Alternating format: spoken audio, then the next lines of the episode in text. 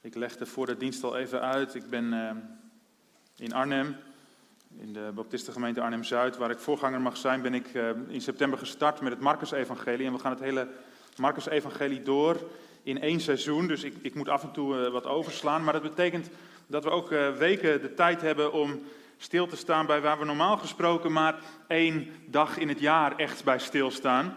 Op Goede Vrijdag.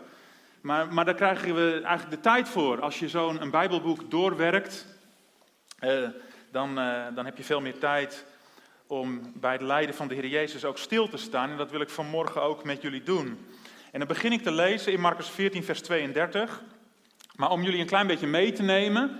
We zien eigenlijk globaal in dat evangelie van Marcus dat die eerste acht hoofdstukken vooral aandacht is voor wat Jezus verkondigt en wat hij doet. En dan lijkt dat allemaal heel mooi en heel aantrekkelijk.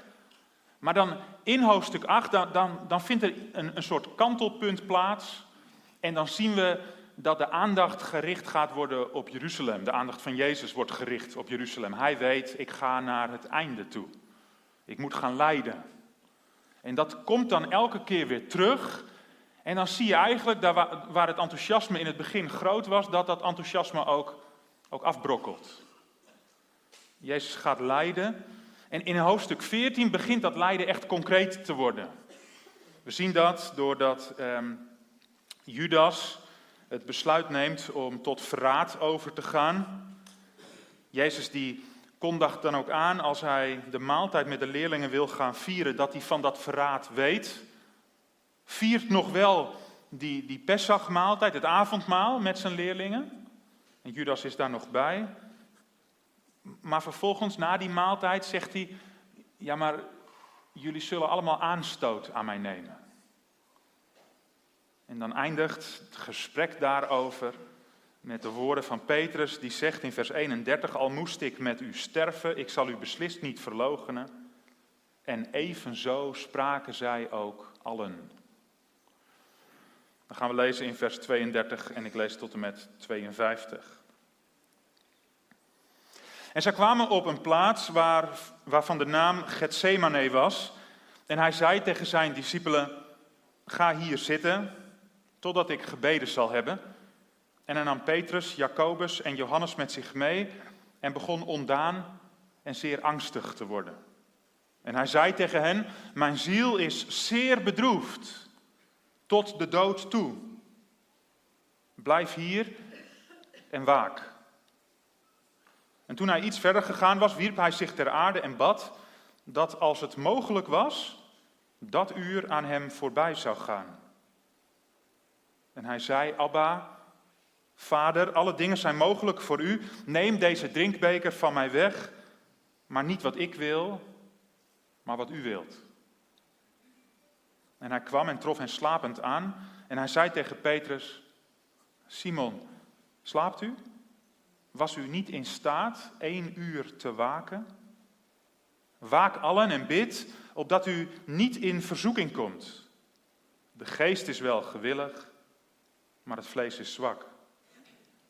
En toen hij weer weggegaan was, bad hij en sprak dezelfde woorden. En toen hij terugkwam, trof hij hen opnieuw slapend aan. Want hun ogen waren zwaar geworden en zij wisten niet wat zij hem moesten antwoorden. En hij kwam voor de derde keer en zei tegen hen: Slaap nu maar verder en rust, het is genoeg. Het uur is gekomen. Zie, de zoon des mensen wordt overgeleverd in de handen van de zondaars. Sta op, laten wij gaan. Zie, hij die mij verraadt is dichtbij. En meteen, terwijl hij nog sprak, kwam Judas eraan, die een van de twaalf was, en met hem een grote menigte met zwaarden en stokken, gestuurd door de overpriesters, de schriftgeleerden en de oudsten. En hij die hem verraadde, had met hen een teken afgesproken en gezegd: Die ik kussen zal, die is het. Grijp hem en leid hem zorgvuldig bewaakt weg.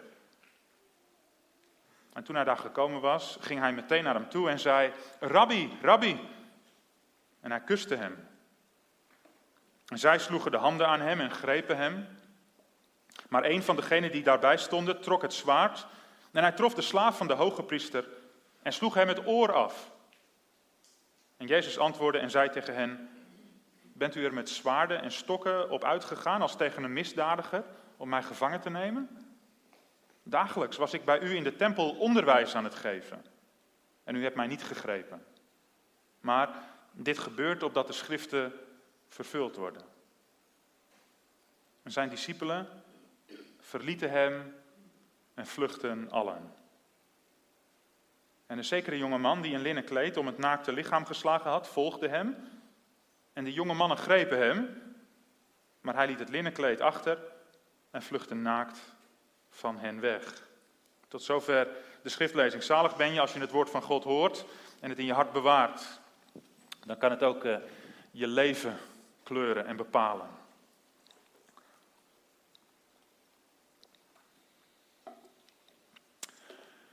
Even kijken, oh, ik zie, zie uh, daar uh, het scherm. Als Marcus over deze gebeurtenis begint te vertellen, dan ligt de nadruk in de eerste instantie op Jezus. Hij is trouw tot het einde. Nou ja, het einde is natuurlijk nog niet in beeld, maar we zien zijn houding hier en daaruit blijkt dat hij trouw is tot het einde. En de houding van Jezus is bijzonder indrukwekkend. De druk wordt opgevoerd. Heel subtiel is dat wat Marcus benadrukt door de naam van die plaats waar Jezus is ook te benoemen. Gethsemane. Het betekent zoiets als olijfpers. En in die olijfgaard, daar is een pers gemaakt waar de olijven onder hoge druk tot olijfolie worden geperst. Daar waar de druk wordt opgevoerd, daar wordt bereikt wat bereikt moet worden. En nu de druk op Jezus wordt opgevoerd, blijkt hij trouw tot het einde. We zien, als we naar Jezus kijken hier, hij is zo anders dan de grote helden van de films die we vandaag de dag uit Hollywood zien. Jezus is niet die held die onaantastbaar is, die naar voren stapt en, en, en iedereen durft helemaal niets meer te beginnen. Of wordt meteen verslagen? Nee, Jezus blijkt heel menselijk, heel kwetsbaar. En het wordt door Marcus heel duidelijk naar voren gebracht in vers 33, want dan staat er dat Jezus ondaan begon te worden en zeer angstig. En als Jezus zelf over zijn gevoel begint te spreken, dan zegt hij tegen die drie vrienden: mijn ziel is zeer bedroefd. Tot de dood toe. Hij zegt niet, ik ben wat onrustig. Nee, mijn ziel is zeer bedroefd tot de dood toe. We zien eigenlijk twee elementen hier naar voren komen. Aan de ene kant zien we dat het lijden wat Jezus te wachten staat, dat het ongekend groot moet zijn. Het is voor Jezus een, een, een droefheid, een angst tot de dood toe. En aan de andere kant zien we, Jezus is op en top mens. En in die combinatie blijkt Jezus trouw tot het einde. Hij gaat dat lijden wat hij beleeft, dat gaat hij in dat gebed. En de leerlingen hebben niet de hele tijd liggen slapen, want ze hebben toch iets opgevangen. Maar hij gaat in dat gebed gaat hij dat lijden beschrijven. En daar gebruikt hij twee verschillende termen voor. In de eerste plaats spreekt hij over dat uur. Kijk naar vers 35. Toen hij iets verder gegaan was, wierp hij zich ter aarde en bad dat, als het mogelijk was, dat uur aan hem voorbij zou gaan. Dat is niet een letterlijk uur. Hij heeft het niet over de komende 60 minuten. Nee, het gaat bij dat uur om het lijden dat hij meemaakt want in vers 41 zegt hij: Het uur is gekomen, de zoon des mensen wordt overgeleverd in de handen van de zondaar. En dan bedoelt hij niet alleen met uur de arrestatie, maar alles wat er vervolgens nog volgt, onder leiding van de zondaar. Dat uur, dat is in het evangelie van Johannes sterker uitgewerkt. Daar horen we Jezus al heel vroeg in zijn bediening zeggen: Mijn uur is nog niet gekomen. Dan heeft hij het over dat lijden. En als dat lijden dan wel aanbreekt, zoals we dat hier in Marcus 14 zien, dan zegt Jezus: in Johannes 12 dat het uur gekomen is dat de zoon des mensen verheerlijkt zal worden. Dus de verheerlijking en dat lijden hebben alles met elkaar te maken. Dat doet niks af van het feit dat het lijden ongekend groot is. Misschien moeten we juist concluderen, de verheerlijking zal er zijn juist omdat het lijden zo groot is. In het evangelie van Lucas, daar spreekt Jezus zijn uh, arresteerders aan en dan zegt hij, dit is uw uur. Maar dan koppelt hij daaraan en de macht van de duisternis. Hij ervaart dat lijden dat gaat komen, dat vindt plaats onder de macht, onder de controle van de duisternis, van de boze.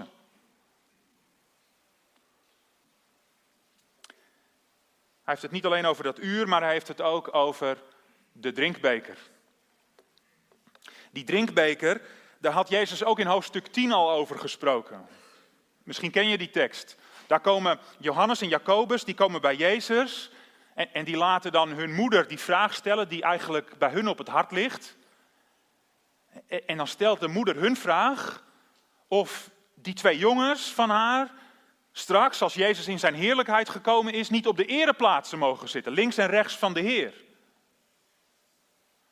En Jezus reageert en dan zegt hij, maar kunnen jullie dan die drinkbeker drinken die ik drink?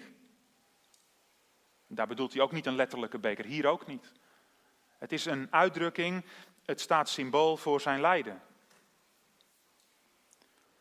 En hij komt niet zomaar met dat beeld dat een beker symbool staat voor het lijden, maar dat haalt hij uit het Oude Testament. En we zien in Jeremia en in Jesaja dat dat beeld door God wordt gebruikt om te laten zien dat er een oordeel komt.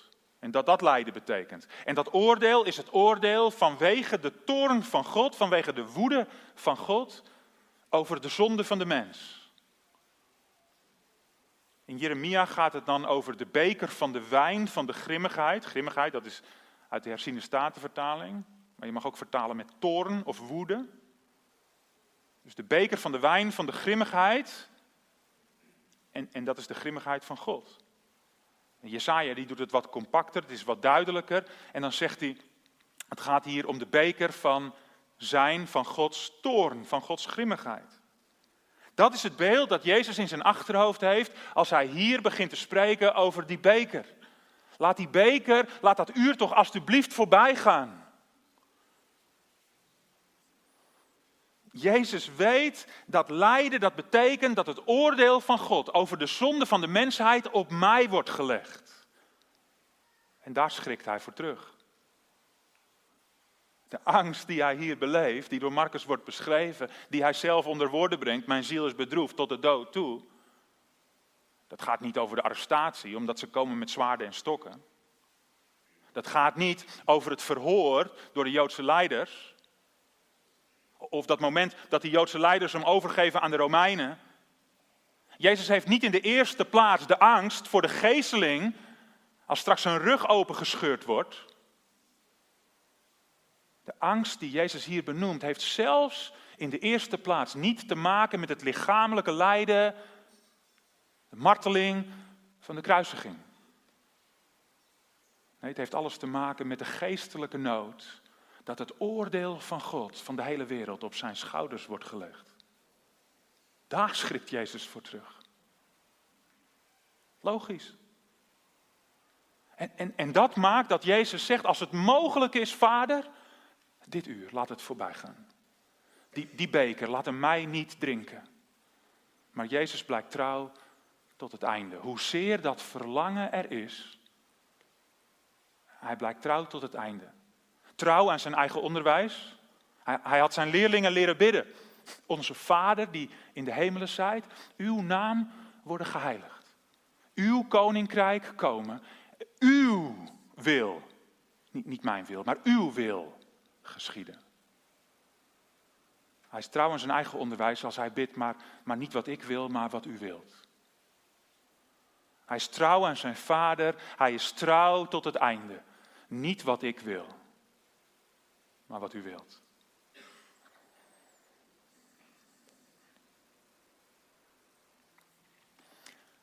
De aandacht in de pericoop verschuift naar de leerlingen.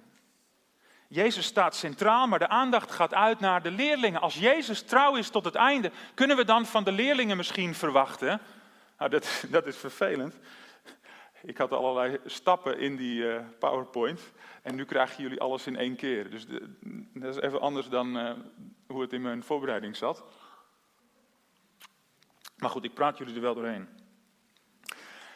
Kunnen die leerlingen trouw zijn tot het einde? Je mag wat van die leerlingen verwachten. Jezus kiest Petrus en Jacobus en Johannes en die neemt hij mee. En, en daar mag je wat van verwachten. Jacobus en Johannes hadden op die vraag: kunnen jullie de beker drinken die ik moet drinken? Hadden ze vol jeugdige bravoure gezegd: ja, dat kunnen we. Een beetje zoals Angela Merkel, wir schaffen es. Of Obama daarvoor nog, yes we can. Zo hadden ze gereageerd. Zouden ze begrepen hebben wat ze daarmee hebben uitgedrukt? Maar ze zeiden het. Nou, dan mag je wat van die jongens verwachten. En Petrus, kijk even mee naar, naar vers 29 in, in Marcus 14. Petrus die zegt, vers 29, ook al zullen alle aanstoot aan u nemen, ik echter niet. Ja, zelfs, zelfs als we hier rondkijken, Heer Jezus, naar, naar die elf anderen die net als ik drie jaar lang trouw zijn geweest in het volgen van u. Zelfs als zouden zij allemaal aanstoot aan u nemen, ik ben echt van een ander niveau. En dan durft hij de woorden in de mond te nemen, vers 31. Al moest ik met u sterven, al moest ik met u sterven, ik zal u beslist niet verloochenen. Nou, daar mag je wat van verwachten, of niet? Ja, als je begonnen was met lezen vandaag in Marcus 1, vers 1, en je had naar Marcus geluisterd over wat hij over de leerlingen vertelt, dan had je niet zulke hoge verwachtingen meer. Ja, Jacobus en Johannes en Petrus waren door Jezus wel meegenomen naar bijzondere gebeurtenissen. Zij waren erbij toen Jezus met Jairus meeging naar huis, omdat zijn dochtertje dood op bed lag. Zij hadden het gezien dat Jezus dat meisje uit de dood omhoog getrokken had, naar het leven toe. Zij waren met Jezus zelf omhoog getrokken, naar de berg. En daar hadden ze gezien dat Jezus ineens in een, in een ogenblik veranderd was. En, en dat zijn kleren straalden met hemelse heerlijkheid. En dat daar ineens Mozes en Elia naast Jezus op de berg waren. Jezus had ze meegenomen. Deze drie hadden meer gehoord. Ze hadden meer gezien. Maar Marcus maakt in dat hele evangelie duidelijk, ze hebben het niet begrepen. Ze zijn gebrekkig in hun geloof en hun verlangens liggen op een ander spoor. Dus echte verwachtingen hoef je van de jongens niet meer te hebben. En, en dat blijkt hier. Petrus met zijn grote mond, al moest ik met u sterven. Hij kan geen eens een uur waken. Hij kan niet eens een uur wakker blijven. Interessant hè? Het evangelie van Marcus, dat is geschreven door Johannes Marcus, die we in het boek Handelingen ook tegenkomen. Maar hij is volledig afhankelijk geweest van één belangrijke bron, die hem verteld heeft over alles wat Jezus deed en zei. Weet, weten jullie wie dat was? Wie heeft hem daarover geïnformeerd? Wie? Petrus. Dus als Petrus aan Marcus vertelt, joh, dit heb ik met Jezus meegemaakt, dan verzwijgt hij zijn eigen onbenulligheid en zijn eigen gebrek niet. Maar hij zegt tegen Marcus, ja, en toen zei ik tegen de Heer, al moest ik met u sterven. En, vervolgens viel ik in slaap. Hij maakt zichzelf niet beter dan die was. Hij, hij doet zich niet beter voor. Hij faalt grandioos. Trouw tot het einde? Als de druk wordt opgevoerd, is het met de leerlingen helemaal niks. Petrus komt er slecht vanaf, maar de anderen falen net zo goed. Ze laten Jezus gewoon in de steek. Eerst figuurlijk, doordat ze in slaap vallen, en daarna letterlijk. Ze vluchten weg. Interessant, in, in, in het evangelie van Marcus zijn die laatste twee versen van onze schriftlezing. Vers 51 en 52. Daar wordt er ineens verteld over een jonge man die naakt is. Hij heeft een linnen kleed heeft hij omgeslagen. En, en dan wordt hij misschien toch gearresteerd. Nou ja, waar pak je zo'n jongen? Bij dat kleed. En zijn enige uh, manier om te ontsnappen is, dan laat ik dat kleed maar achter. En naakt vlucht hij weg. Vinden we alleen bij Marcus. Dat, dat had toch niet verteld hoeven worden? Voegt niks toe. En, en Matthäus en Lucas en Johannes die denken, nou dat, dat gaan we maar niet vermelden. Kost allemaal veel te veel ruimte. Maar Marcus noemt het wel. En de gedachte is, dit is Marcus zelf. Hij woonde in Jeruzalem. We zien in het boek Handelingen dat zijn moeder een huis heeft in Jeruzalem. Daar komen de leerlingen bij elkaar. Hij woonde in Jeruzalem en hij wilde graag bij Jezus zijn. En hij schrijft zijn evangelie in de eerste plaats voor gelovigen in Rome. En ze hebben met vervolging te maken. Wat een bemoediging. Hij noemt zichzelf in dat evangelie, terwijl hij zijn naam achterwege laat. Maar hij zegt daarmee eigenlijk, net als jullie, ik wilde graag bij Jezus zijn. Maar toen de druk werd opgevoerd, toen was voor mij de schaamte van de naaktheid, dat was een betere weg dan de angst voor het lijden met Jezus. Trouw tot het einde, Jezus blijft alleen over. De leerlingen vluchten weg. Weet je, de nadruk verschuift nog een keer. Ja, dat zien we in de tekst niet zo goed. Maar dat is de grote lijn van het doel dat Marcus met het evangelie heeft. Hij schrijft dat evangelie zodat zijn lezers, ja, in de eerste plaats die christenen in Rome, maar vervolgens ook de christenen in Emmeloord en omgeving. Hij schrijft om die lezers te informeren over wie Jezus was. Zodat ze een goed beeld krijgen van wie hij was. En dan is het tweede doel, zodat ze daar op de goede manier op kunnen reageren. Dus de aandacht verschuift opnieuw. Trouw tot het einde. Kun jij dat ook? Ben jij dat ook? Trouw tot het einde? Ja, in eerste instantie zijn we voorzichtig. Als we zien hoe de leerlingen grote woorden in de mond nemen, maar grandioos falen, dan worden wij voorzichtig. Laten we dan maar niet al te grote woorden in de mond nemen. En dan zijn we soms nog wel onder de indruk, als we de verhalen horen van christenen die worden vervolgd, waar het geloof zoveel kost en toch mensen volhouden en blijven bij Jezus trouw zijn tot het einde, dan zijn wij diep onder de indruk. Maar ja, het is ver weg. En de vervolging, ja, we worden wel eens uitgelachen. En we worden wel eens bespot. Maar vervolging omwille van de naam van Jezus hebben we in Nederland niet. En dan kun je denken, ja, daar, daar, daar kost het je wat. Nou, ik durf eigenlijk te beweren dat de druk bij ons al is opgevoerd. Ik durf te beweren, zonder dat we het in de gaten hebben, dat die maatschappij waar wij onderdeel van zijn, al zo ver bij God vandaan gedwaald is, dat we zonder dat we het in de gaten hebben als gelovigen in Jezus Christus, bij Hem vandaan getrokken worden. De druk is al opgevoerd. En de vraag die vanuit deze tekst op ons afkomt is, ben jij nog trouw aan Jezus? Kun je trouw zijn tot het einde?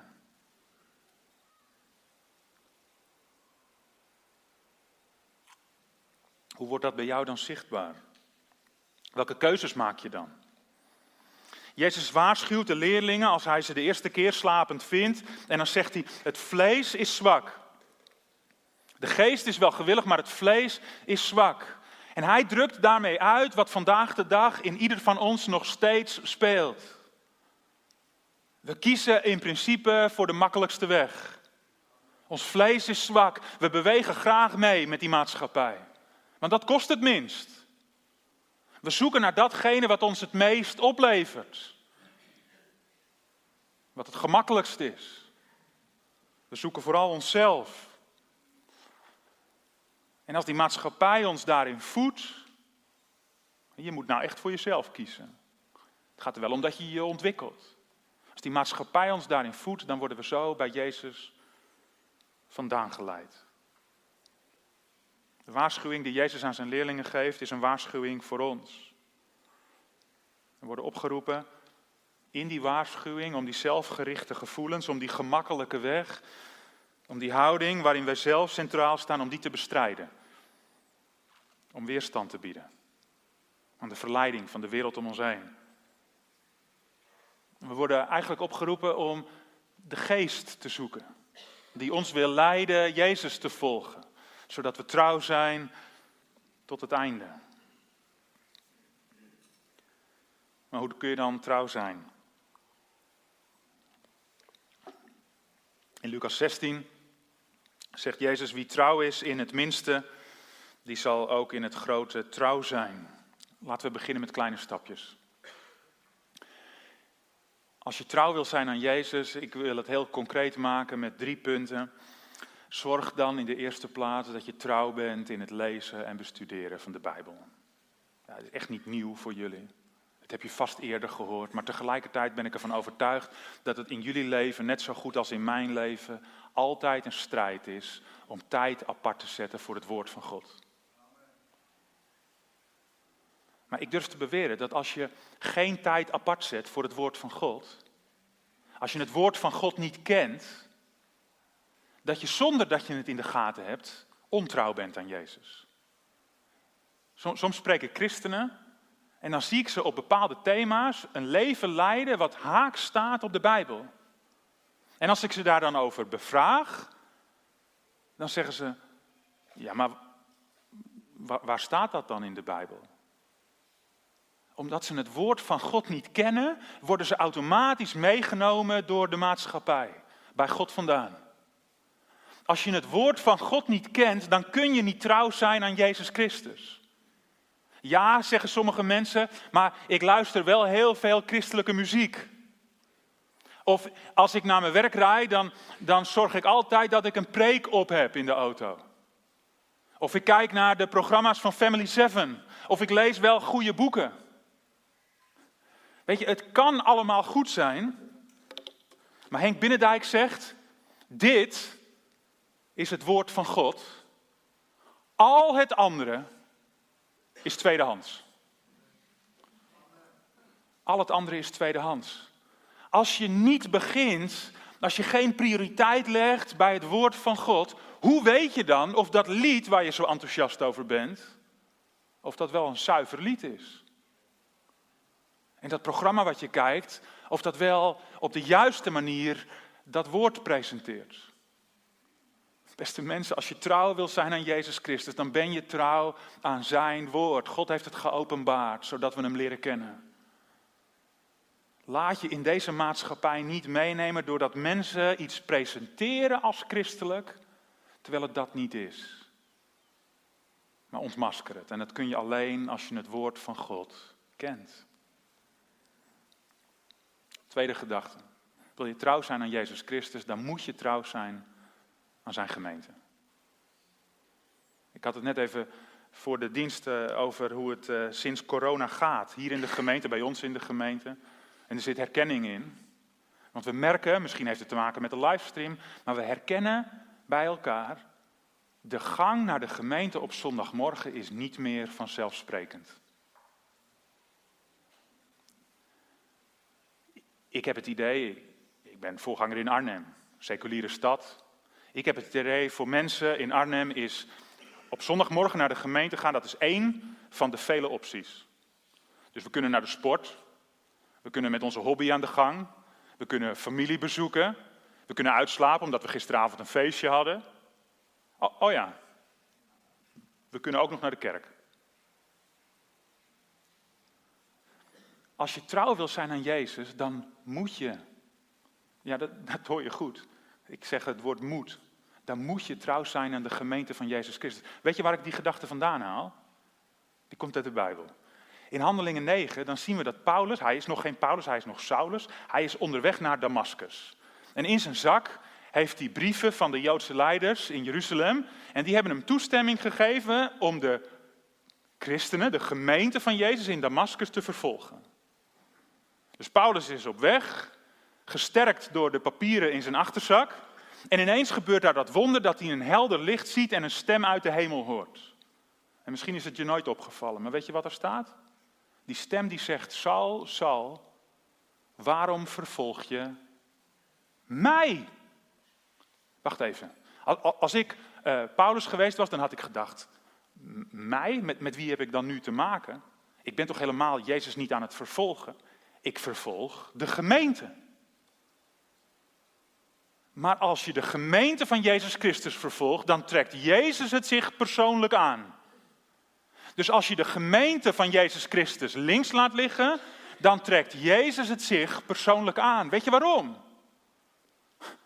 Verderop in dat boek Handelingen zegt Paulus dat God de gemeente gekocht of verworven heeft met zijn eigen bloed. Dat is interessant hè? God heeft de gemeente verworven met zijn eigen bloed. Sommige vertalers die snappen daar niks van en die gaan daar iets van maken wat er in het Grieks niet staat. Met het bloed van zijn zoon, voegen ze dan toe. Maar dat staat er niet. God heeft de gemeente verworven met zijn eigen bloed. Daarin zien we dat vader en zoon één zijn. Maar daarin zien we ook dat God het plan heeft om door de gemeente heen te werken. Daar gaat het hem om. En als je dan op zondagmorgen bij je sport bent, dan ben je ontrouw aan Jezus Christus. En, en begrijp me niet verkeerd, hè? Ik bedoel vandaag niet te zeggen, als je een keer de dienst mist, dan is het helemaal mis met je. Dat is niet wat ik zeg.